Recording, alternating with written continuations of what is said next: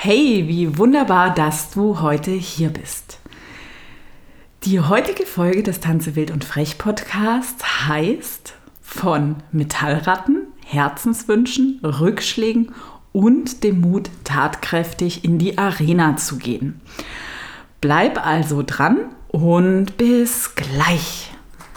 Beim Tanze wild und frech Podcast erhältst du spritzige Inspirationen, buntes und informatives Wissen sowie Hilfestellungen und Tipps rund um das Thema Tanzpädagogik für Kinder und manchmal fürs Leben.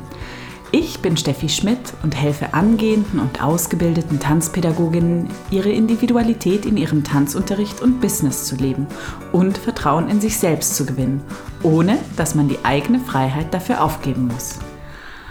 Am 25.01.2020 beginnt das chinesische Neujahrsfest und wir beginnen einen neuen Zyklus im chinesischen Horoskop. Denn wir rutschen in das Jahr der Ratte. Eine Metallratte, um ganz genau zu sein. Da die Ratte im chinesischen Horoskop für einen Neuanfang steht, dachte ich, das ist doch mal eine ganz tolle Möglichkeit, mal zurückzublicken und ich möchte dich heute einladen, mit mir zurückzuschauen, was bei mir so alles passiert ist, dir von meinem inneren Feuer erzählen, was mich antreibt und wie ich vor allem auch mit Rückschlägen umgegangen bin und wie diese mein größter Lehrmeister waren, um mich mit dem zu verbinden, was und warum ich etwas von tiefstem Herzen möchte. Okay, wir beginnen ganz am Anfang. Okay, fast am Anfang. Ich bin neun Jahre alt und habe gerade die Aufnahmeprüfung an der John Krenko Schule geschafft. Und mein größter Traum war es, Ballerina zu werden. Abgesehen davon, dass ich ja von Herzen unglaublich gerne tanzte, glaubte ich ja auch, dass die den Müll nie selber rausbringen. Und das finde ich ja bis heute noch eine ganz grandiose Idee. Leider scheitert das tatsächlich aber in der Umsetzung. Meine Zeit auf der John Krenko Schule war toll. Als Einzelkind war das ganz zauberhaft, mit anderen zusammen im Internat zu sein. Doch nach einem Jahr veränderte sich mein Körper mit einem Wachstumsschub und ich hatte eine Skoliose mit einer Hüftdysplasie. Also hieß das aus die Maus auf der John Krenko Schule. Ich tanzte dann noch ein wenig weiter bei einer Lehrerin, die wenig wertschätzend mit ihren Schülern umging und dort ging mir dann die Freude flöten. Die Schule fand ich auch nicht so besonders toll, obwohl ich neugierig war und sehr, sehr gerne lernte. Doch es gibt eben immer Menschen, die an einen glauben und Talente fördern, so eben auch bei mir. Mit einer heißen Tasse Kakao paukte ich mit Eva, einer Freundin von meiner Mama, damit das mit der Schule eben doch noch klappt. Nach einer wirklich sehr intensiven Zeit der Pubertät mit allen Höhen und Tiefen stand ich kurz vor meinem Realschulabschluss und fiel fast in Deutsch durch. Ich kann keine Aufsätze schreiben, hieß es. Doch der Direktor, ein wirklich alter Hippie, glaubte an mich und sah mein Talent der genauen Beobachtung und steckte mich in die mündliche Prüfung für das Fach Deutsch. Ich sollte eine genaue Analyse und Charakterbeschreibung eines Theaterstücks machen. Gesagt, getan und ich bekam eine Eins. Mein Notendurchschnitt reichte leider nicht, um meinen Traum vom Abitur mit Kunst-LK zu machen. Also ging ich in eine sozialtherapeutische Gemeinschaft und machte dort zuerst ein Praktikum und anschließend eine Ausbildung als Heilerziehungspflegerin.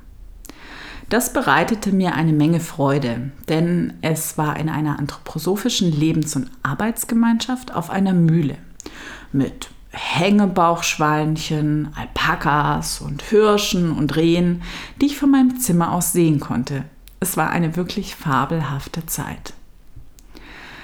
Meine damalige Chefin hatte eine Menge Vertrauen in mich, ließ mich alles ausprobieren und ließ mich auch manchmal in mein Verderben rennen. Sie sagte immer, was du begonnen hast, machst du zu Ende. Ich lernte während des Laufens zu justieren und danach gemeinsam mit ihr zu reflektieren, was ich für das nächste Mal anders machen würde. Dieser Ratschlag war Gold wert bis heute. Nach meiner Ausbildung dort arbeitete ich in der Schweiz und am Bodensee in einem Internat für seelenpflegebedürftige Kinder und Jugendliche. In diesem Internat, glaube ich, galt ich als Exot inmitten einer älteren Belegschaft und eckte immer wieder mit meinen kuriosen Ideen und Weltansichten an. Während dieser Zeit bereitete ich mich auf mein Musicalstudium vor, denn mir war klar, ich möchte mit Kindern künstlerisch arbeiten. Anschließend ging ich dann nach Berlin, um Musical zu studieren, trotz meiner Hüftdysplasie. Ich trainierte viel und unterrichtete während meines Studiums Kinder im Tanz und hatte dabei echt viel Freude. Nach meiner Ausbildung war ich irgendwie gleich freiberuflich. Ich wusste nichts von Fördergeldern und Existenzgründung und bildete mich weiter. Bei Fortbildungen stellte ich vermehrt fest, dass ich da wenig mitnehmen konnte, da die Fortbildungen wenig praxisorientiert und am Zeitgeist der Kinder waren. Und dann entdeckte ich eine Stellenanzeige in der Tipp, das ist so ein Berlin-Magazin, und größenwahnsinnig, wie ich mit meinen 28 Jahren war, bewarb ich mich auf eine Anzeige als Dozentin in einem Institut und wurde genommen. Ich unterrichtete in der Tanztherapie das Modul für Kindertanz und auch in der Lerntherapie das Modul Tanz, Kreativität und Bewegung für Kinder. Winston Churchill sagte einmal, es ist ein großer Vorteil im Leben, die Fehler, aus denen man lernen kann, möglichst früh zu begehen. Und so habe ich recht früh alles, was ich falsch machen konnte, falsch gemacht und tatsächlich viel dabei gelernt. Und während ich so in der Weltgeschichte herumtingelte, um Fortbildungen zu geben, hatten meine Kinder öfters einen Vertretungsunterricht im Tanz. Sobald ich wiederkam, fragte ich die Kinder immer, wie denn der gewesen war. Und nach einem Vertretungsunterricht blickten mich erschrockene Kinderaugen an und sagten, Bitte Steffi, diese Frau darf nicht wiederkommen. Und dies machte mich tatsächlich sehr betroffen und ich erkundigte mich, warum es denn so furchtbar war. Und es stellte sich heraus, dass die Kinder mit einer Strenge angepackt worden sind, wie voraussichtlich das chinesische Olympiateam und sich emotional wenig gesehen und gefühlt haben. Hei, hei, hei, hei, dachte ich mir, naja, so beschloss ich 2014 eine Homepage und einen Flyer für meine eigene Tanzpädagogik für Kinder- und Kindertanzausbildung zu entwickeln, in der ich mehr meine Werte und meine Inhalte vermitteln wollte.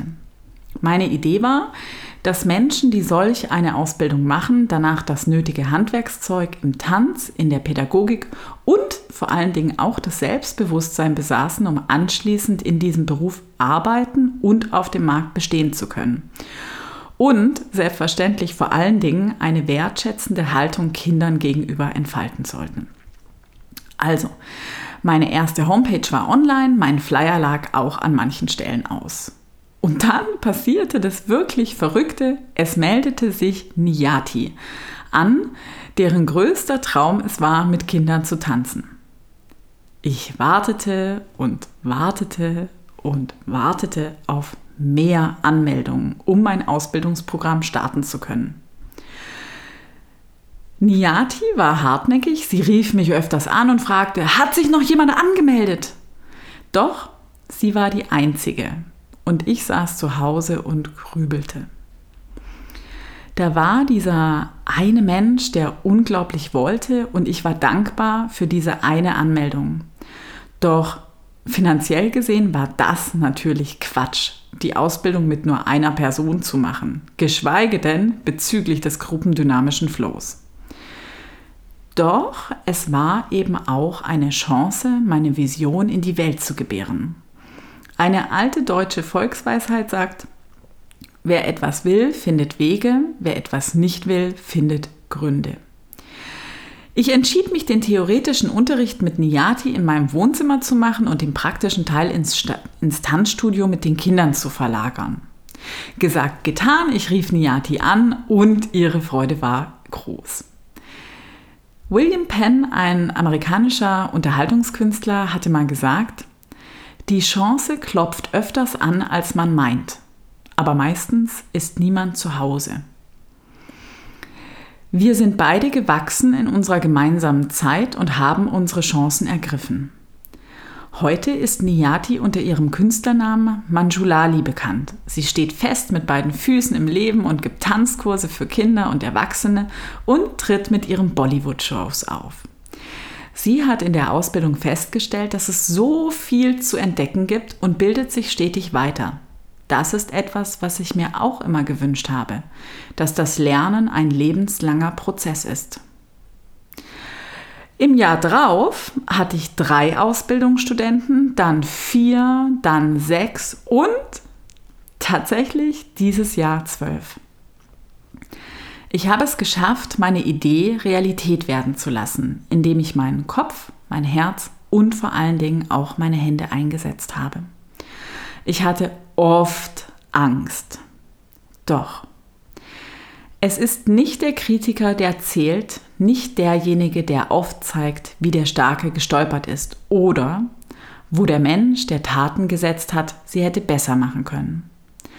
Die Anerkennung gehört dem, der wirklich in der Arena ist, dessen Gesicht verschmiert ist von Staub, Schweiß und Blut, der sich tapfer bemüht, der irrt und wieder und wieder scheitert, der die große Begeisterung kennt, die große Hingabe und sich an einer würdigen Sache verausgabt, der im besten Fall am Ende den Triumph einer großen Leistung erfährt und der im schlechtesten Fall des Scheiterns zumindest dabei scheitert, dass er Großes gewagt hat. Dies stammt aus der Feder von Theodore Roosevelt, aus einer Rede, die er am 23.04.1910 in der Sorbonne in Paris gehalten hat. Die Rede heißt etwas Großes wagen. Und er beschreibt, finde ich, ganz grandios, wie das Fallen, das Verausgaben einfach dazugehört. Wie wichtig es ist, dass wir tatkräftig in die Arena gehen und Angst in einer Arena einfach dazugehört. Sobald wir in der Arena sind oder uns auf die Arena vorbereiten, ist es wichtig, sich mit Menschen zu umgeben, die an einen glauben und mit denen wir unsere Ängste besprechen können, sodass diese genommen werden können. Die Angst ist nämlich der größte Erfolgsverhinderer. Sie lähmt. Ich habe auch gelernt, mich mit Menschen zu umgeben, die mich stärken und habe mein Gesicht der Sonne zugewandt, obwohl manchmal echt viel Schatten da war. Ich habe meinen Mut zusammengerafft und bin manchmal auf einem gefühlten Hochseil in schwindelerregender Höhe über der Arena balanciert und manchmal gefallen. Ich bin aufgestanden, habe geschaut, was ich besser machen kann. Ich habe aus Fehlern gelernt und beim Tun justiert. Und trotz schlechter Deutschnoten habe ich angefangen zu bloggen. Ich möchte dich heute wirklich bestärken, in die Arena zu gehen, um etwas Großes zu wagen, wofür dein Herz schlägt. Umgeb dich mit Menschen, die dich stärken und die einen Zauber in dir sehen. Das neue Jahr der Metallratte soll dir neue Möglichkeiten, Kreativität und Erfolg schenken, indem du deinen Kopf, Herz und vor allem deine Hände einsetzt, sodass sich alle deine Herzenswünsche und Ideen erfüllen. Um wachsen zu können, brauchen wir Menschen um uns, die sich gegenseitig stärken, begeistern und neue Blickwinkel verschaffen. Aus diesem Grund gibt es jetzt die Tanze wild und frech, denn du bist wunderbar Community-Gruppe auf Facebook. Um dabei zu sein, äh, klick einfach in den Link in den Short Notes. Ich würde mich unglaublich freuen, dich dort zu lesen, tatsächlich. Und jetzt wünsche ich dir erstmal eine ganz zauberhafte Zeit. Viel Freude beim Umsetzen deiner Herzenswünsche.